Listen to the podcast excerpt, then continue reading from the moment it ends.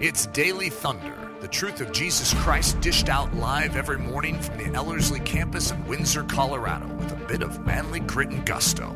Find out more at live.ellerslie.com. Now, here's today's special guest, Dan McConnaughey. Let's pray.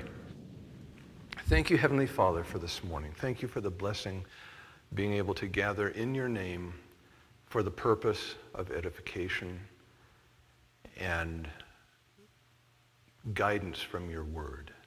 Lord, I pray that you would bless us this morning. I pray that you would bless our ears to hear well, my speaking, Lord, to be clear and accurate, and that all of us would be led by the Spirit of God as we go through this. Thank you, Father, in Jesus' name. Amen. Well, this morning, I have a different way of looking at some things. This was uh, kind of provoked by Eric's recent uh, emphasis on spiritual warfare. And having been in the military for a while, I have a, a lot of times I have a view of military things and warfare things that is somewhat different than people who were not in the military. And so I wanted to take the opportunity to address an issue that's, that's quite unique. And so I'm going to call this spiritual awareness how to stay left of bang. And so left of bang is a reference to the timeline of a deadly force incident. For example, uh, bang is when shots are fired, when the IED goes off, when the ambush begins. Bang is when the damage happens. Okay? Bang is when the damage happens. On a timeline moving from left to right, right of bang is what happens after the fight begins. It's too late, in other words, when you're right of bang. So when the enemy already has the advantage, already has taken action, and may already have left the scene, all of a sudden there we are, right of bang, wondering, what just happened? What just happened? so for us as Christians, what is bang? Okay? I, I have three possibilities with a fourth that I think we can mistake. The fourth one is, for example, childish immaturity or stupidity, uh, foolishness, thoughtlessness. None of these can be cast out. None of them can be rebuked. None of them are, are spiritual issues. They're maturity issues, they're discipline issues, they're growing up issues, things like that. So, my three possibilities I'll start out with the easiest one first. I have encountered people, and I think we all have even been tempted to be this way, where the promised trials, tribulations, tests, persecutions, sufferings, disappointments, adversities, difficulties, tryings, crosses to bear, pain, discomfort, and sorrow. And we see that as the attack of the enemy. But these are all things that God, that Jesus promised. He said these are inevitable and they're necessary accompaniments to following Him. In fact, He said, That's the way I'm going to make you stronger. So these are all to be responded to with joy, with rejoicing, with thanksgiving, with gratitude, and they actually do make us stronger. Some of the uh, scriptures that, that support this, it says, Blessed are those who are persecuted for righteousness' sake, for theirs is the kingdom of heaven. Blessed are you when, not if, but when others revile you and persecute you, and utter all kinds of evil against you falsely on my account. Rejoice and be glad for so they persecuted the prophets who were before you. That's Matthew uh, 5. In John 16 33, it says, I've said these things to you that in me you may have peace. In the world you will have tribulation. But take heart, I've overcome the world. He doesn't say, but rebuke it in Jesus' name or cast it out. He doesn't address that. In James 1 and 1, 2 through 4, it says, Count it all joy, leap for joy, rejoice, my brothers, when you meet trials of various kinds. How often is it that we have a trial come up and we think, oh man, I'm really being attacked by the enemy? No, you're not. This is amazing to me. For you know, and I think that's the key, key statement right there. Do we know this? We know that the testing of your faith produces steadfastness. And let steadfastness have its full effect that you may be perfect and complete, lacking nothing. You want to be perfect and complete, lacking nothing? Then when you experience the trials, respond the right way. It's not an attack of the enemy, it's the blessing of God. Romans 5. Not only that, but we rejoice in our sufferings, knowing that our suffering produces endurance. And endurance produces godly character, and godly character produces hope. And hope does not put us to shame because God's love has been poured into our hearts through the Holy Spirit who has been given to us. And in 1 Peter 4 12, says, Beloved, don't be surprised at the fiery trial when it comes upon you. Fiery trial, not the attack of the enemy. As though something strange were happening to you. So there's the first one. That's the first possibility of bang in a Christian's life. But we can see from Scripture that it's not bang. It doesn't do damage. It makes us stronger if we respond right. Here's the key to it.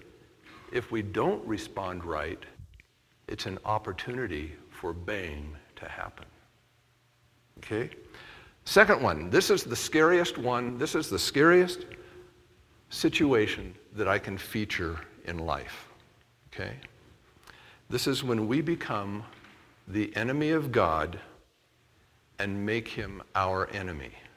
When we become the enemy of God and make him our enemy. This can only be dealt with by confession, repentance, and a continuation in self-control and self-discipline. But let's, let's look at this. James 4, 6. But he giveth more grace.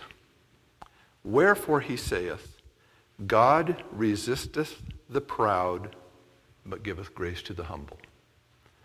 So the implication that we first see there is that God withholds grace from the proud. Now in 1 Peter 5, 5 it says, Likewise, ye younger, submit yourselves to the elder. Yea, all of you be subject to one another and be clothed with humility. For God resisteth the proud, but giveth grace to the humble. And we think, what does that have to do with what, what we're talking about here? Well, here's what it does. That word resist, the actual meaning of that word resist when it says that God resists the proud, is it means to set an army in battle array and arrange in battle order against your enemy.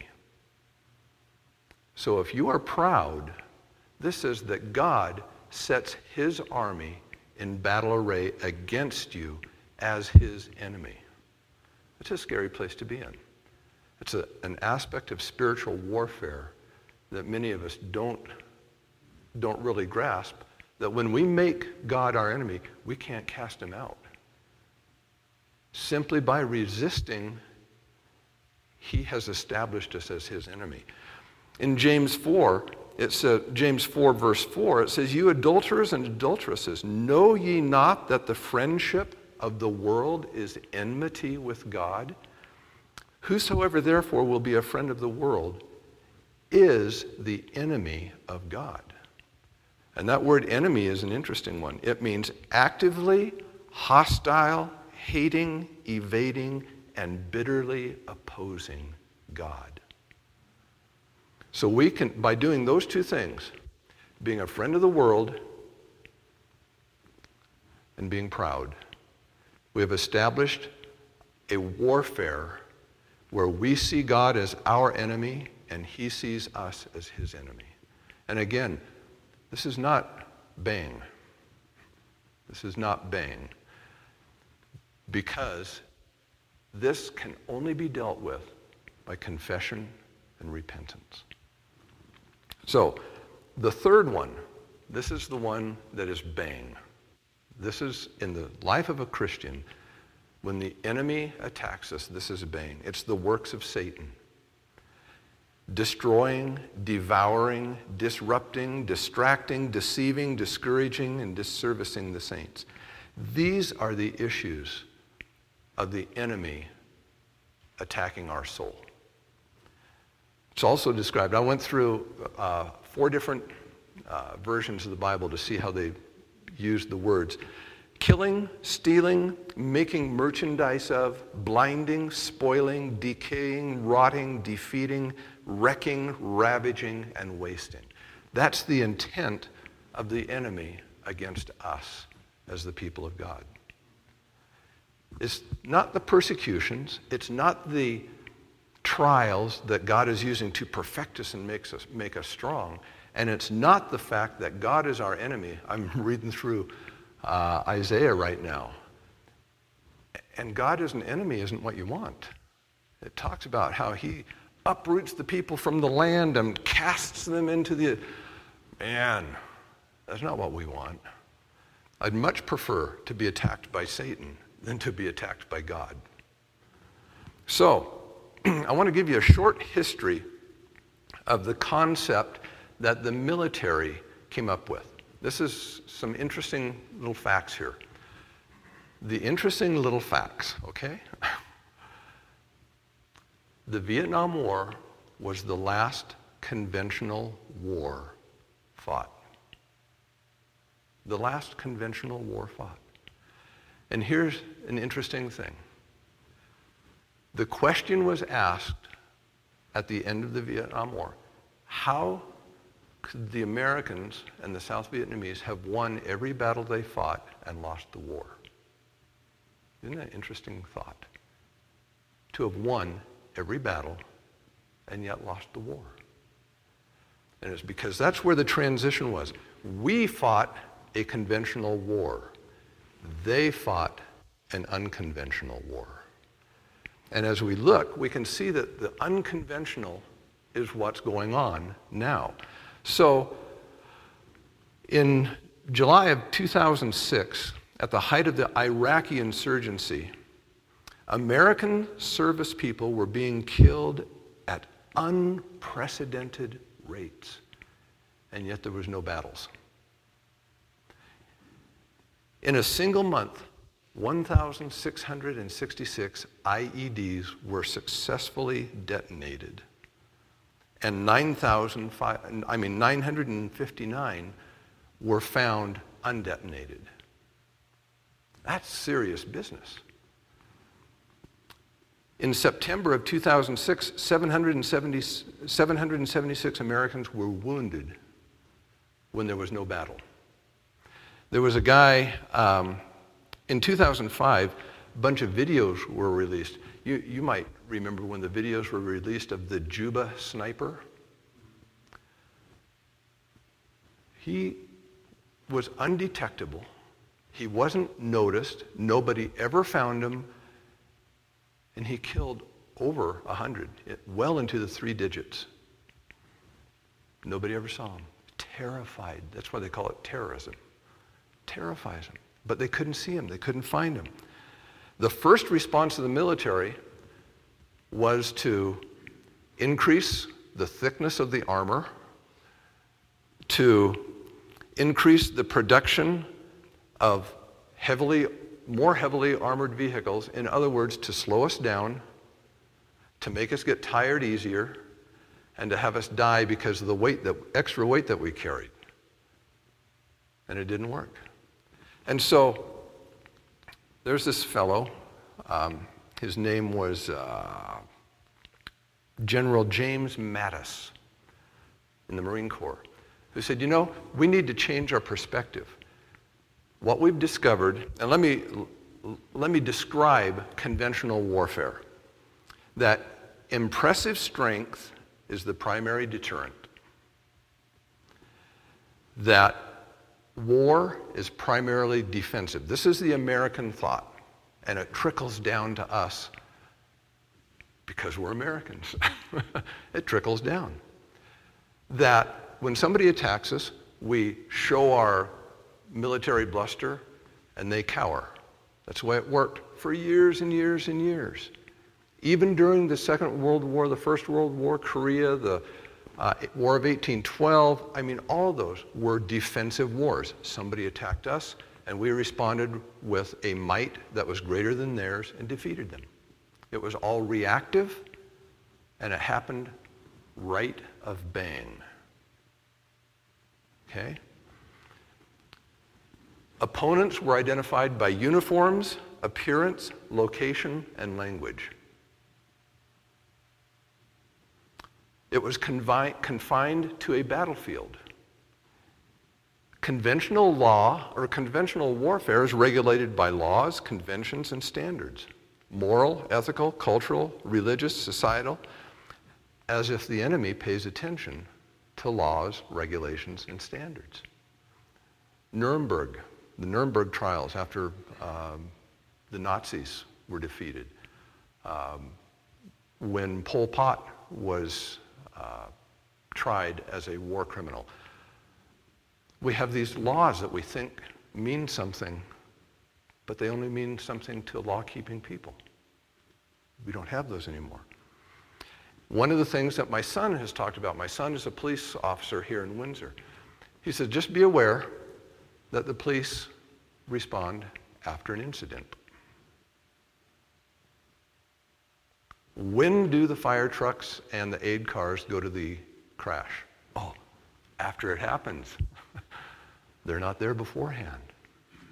So, what we've learned the hard way, that the date, time, location of the fight are unknown.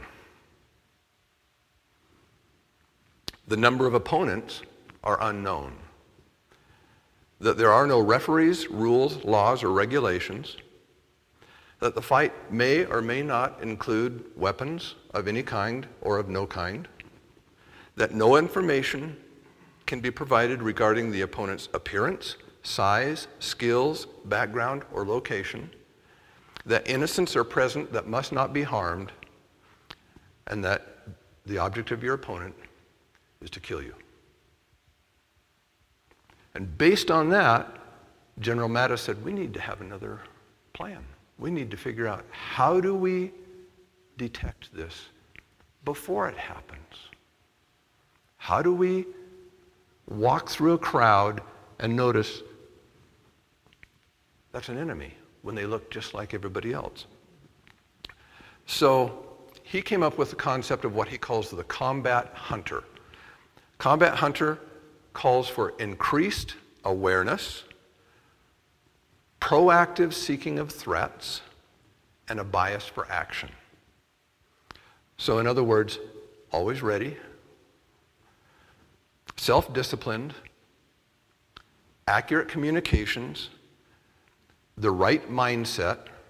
I don't know, some of you may have heard of the concept of Cooper's colors that are levels of awareness. You know, you can be in, in the white awareness, and that means where you're totally unaware. You can be in the yellow awareness, which means that you're actively aware. If, if you're actively aware and you notice something, and you think, oh man, that doesn't look right, it moves you into orange, but it also is a distraction. So the highest level of awareness is yellow. Because as soon as you get into orange, now you're distracted and you're not paying attention. You get into red where you're actively engaged, you are not aware anymore. So we want to, as much as possible, stay in this area of, of yellow awareness. And a toolkit. So we have a bias for action, the mindset, the, the, all of that. And so the toolkit is what what Mattis called the combat tracker and the combat profiler. Okay? The tracker is the observant, aware, curious, attentive, always in color code yellow. That's what the tracker does. The profiler is proactive, not reactive. He notices stuff and he has a great big, what I call an index of suspicion. He knows what to look for. So the toolbox is that you're actively aware and you know what to be aware of. So taking the initiative spiritually, how do we deal with that? Well, we're told, for example, don't be deceived. If we allow ourselves to be deceived, we set ourselves up for a fall. You remember in Ephesians 4, it says, Do not give the devil a foothold. How do we give the devil a foothold? If we allow ourselves to be deceived. That's one of the ways. But we're told um, that people go around and deceive the hearts of the unsuspecting with smooth words and flattering talk. Somebody tries to flatter you, you're still left of bang. If you don't do anything about it, in other words, if you fall for that flattery, who knows when that enemy, now that he has a foothold, he's going to attack. In Hebrews, it says, Don't be carried away by all kinds of unusual teachings.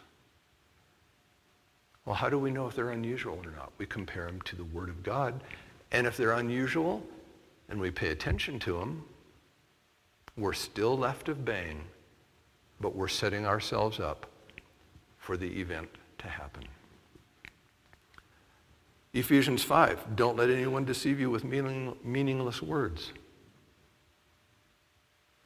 We're still left bang, but if we get distracted by meaningless words, all of a sudden, we're on the verge of the enemy attacking because we've given the enemy a foothold. We've given, given him that break in the wall where he can now enter in and destroy.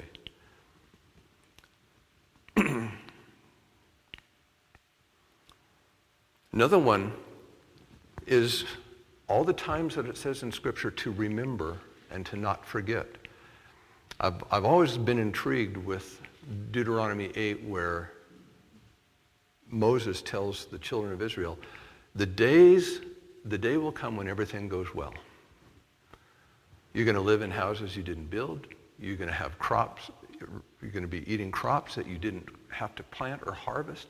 You're going to pluck fruit from trees that you didn't grow. You're going to have be eating from herds that are not yours. You're going to be living in houses that you didn't build. You're going to have the riches of the. Uh, you're going to have everything. And he says, now be careful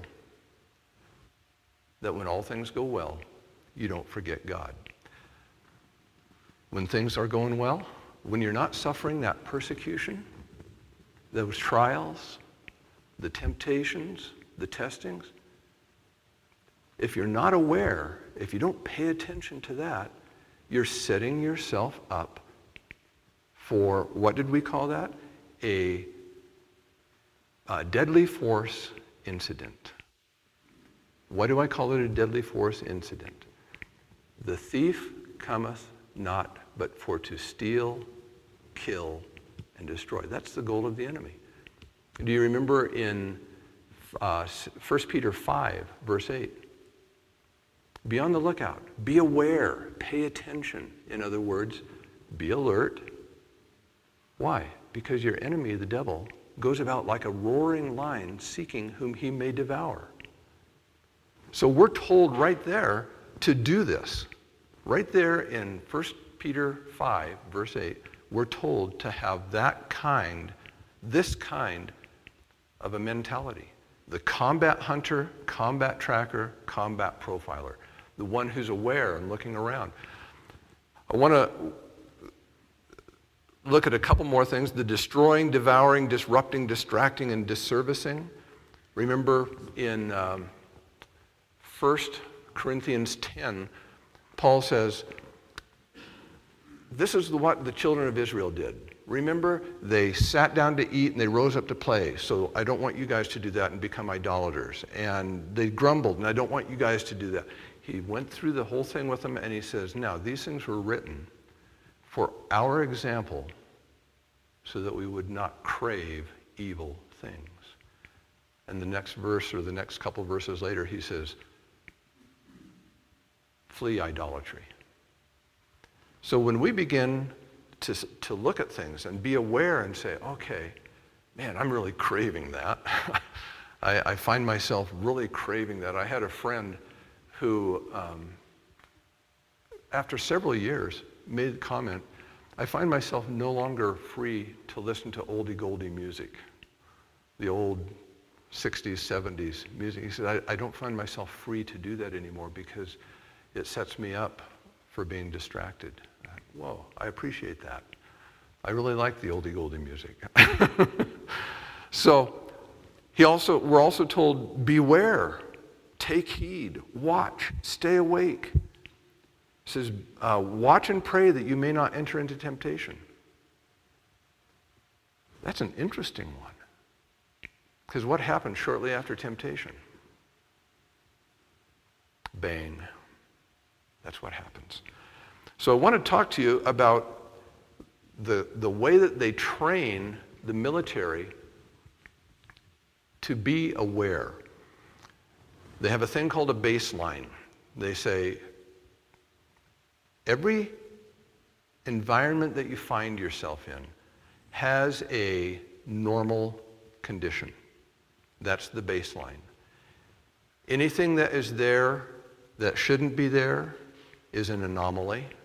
And anything that's not there that should be there is an anomaly.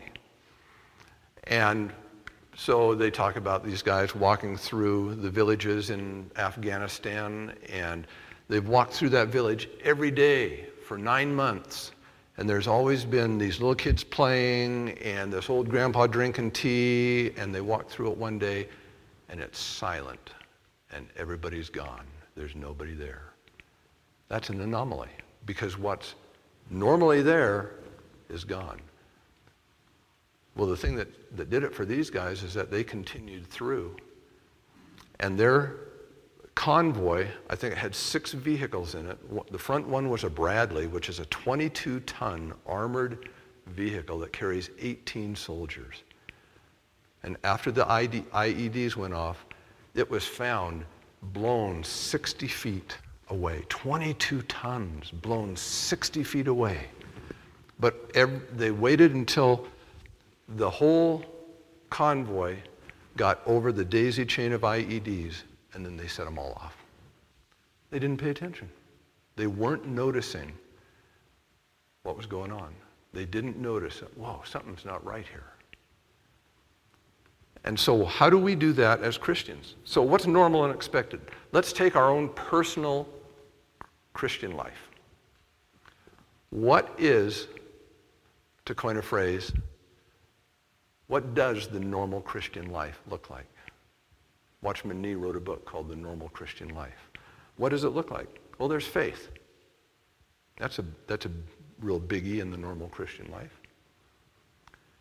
If you're having problems with doubts, something's the matter. You need to deal with it. Because if you don't, you're setting yourself up for bang. I was listening to a, a book by William Lane Craig um, just yesterday, and he said that a young man came up to him out in Sweden, I think it was. He'd been raised a Christian, and when he went to, the, to college in Sweden, they had persuaded him away from his faith to the point where he was contemplating suicide. He'd forsaken the faith. He says, There's nothing worth living for. I'm just going to kill myself. A friend invited him to William Lane Craig's uh, lecture on the existence of God. And afterward, he came up and he says, You saved my life. He said, I was raised a Christian and I lost my faith. I saw that there was no reason to continue to live and I had plans in place to commit suicide tomorrow. that would have been a bang that you couldn't recover from. So, love. Love one another. Love your enemies. Love the brothers. Love God. Love God with all your heart, soul, strength, and mind, and your neighbor as yourself. Greater love hath no man than this, that a man lay down his life for his friends. There's a whole lot. If you find yourself not loving somebody, the next result is going to be bang if you don't take care of it. Be aware of these things. Notice them. Humility. We already saw that if we're not humble and we're proud, not only does the enemy attack us, but God makes us his enemy. So now we're getting caught in a crossfire between God and the enemy. Under authority. Great faith is what somebody who's under authority is called according to Jesus. If you find yourself being rebellious, mm, be aware of those things. Watch yourself. Be in that color code yellow about your own life. How about your family? If you notice one of your children acting not quite the way that they're used to be, uh, you're used to them acting, be aware of it. Don't say, oh. And Brandon was talking about um, the stream and how it's not working so well, and we've got a bunch of stuff to do to get it fixed. And, and, and I said, So, did it used to work fine? He says, Well, there was a lot of little glitches in it that we just sort of overlooked. And so, what happened to it when Nathan was doing this day before yesterday is that the stream went down, period. It quit. Bang happened. Why? We just we thought, well, these are just little things. They're, it's not a big deal. You know, I can I can deal with that. You know, just because my son decided that he was going to do whatever he did, no big deal. Yeah, it's a big deal because that is an entry point for the enemy into your family. What about bearing fruit? You find yourself not praising God and being thankful and, and rejoicing. Better take a look as to why. These are um, what they call pre-event indicators that happen before the enemy attacks. We don't have to wait until we're demon possessed to deal with the enemy in our life. All we have to do is deal with it before it happens. Repent. Exert self-discipline, self-control. And what about the church? What about the church? This is where pastors and leaders come in. This is where um, we need to be aware, we need to communicate clearly. They have a comment um, in security that says, if you see something, say something. I propose that we go beyond that. If you see something and say something, then do something. Don't let it happen. Don't let bang happen. Again, if you're suffering persecution, that's within the confines of the baseline of the normal Christian life. So if you're not suffering persecution, you better figure out why.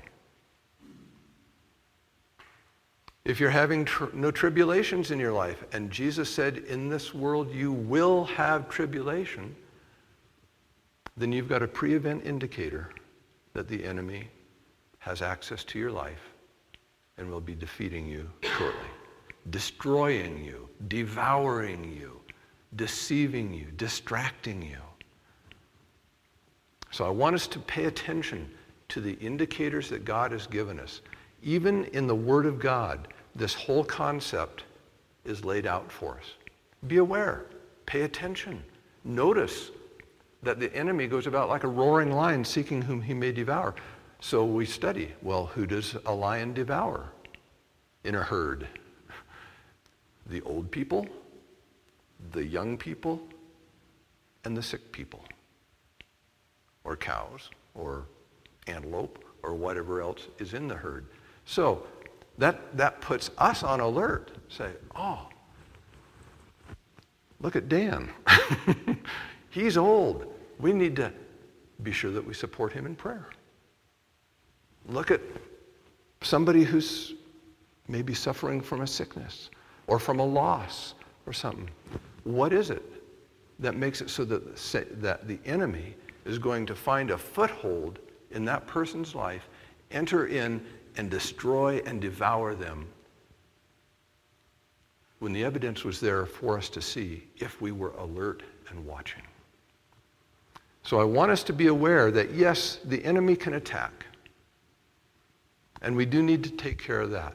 But I believe that more often than not, we can be aware of it before it happens, shut the door, close off that foothold, and maybe we'll be persecuted, but that's fine. But losing your faith, that's not fine. We can be, um, we can suffer trials. That's fine.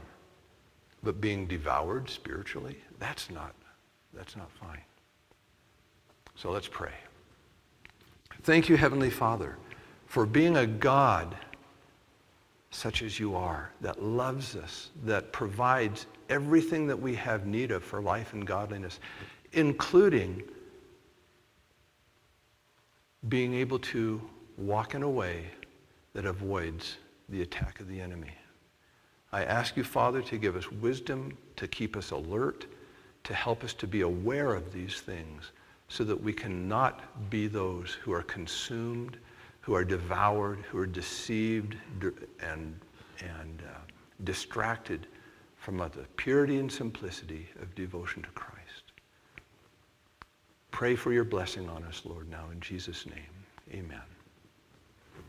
Daily Thunder is a production of Ellerslie Discipleship Training and the Bravehearted Media Group. At Ellerslie, we are laboring to rouse the Church of Jesus Christ out of its lethargy and see it once again gain the stride of the Spirit emboldened and brave.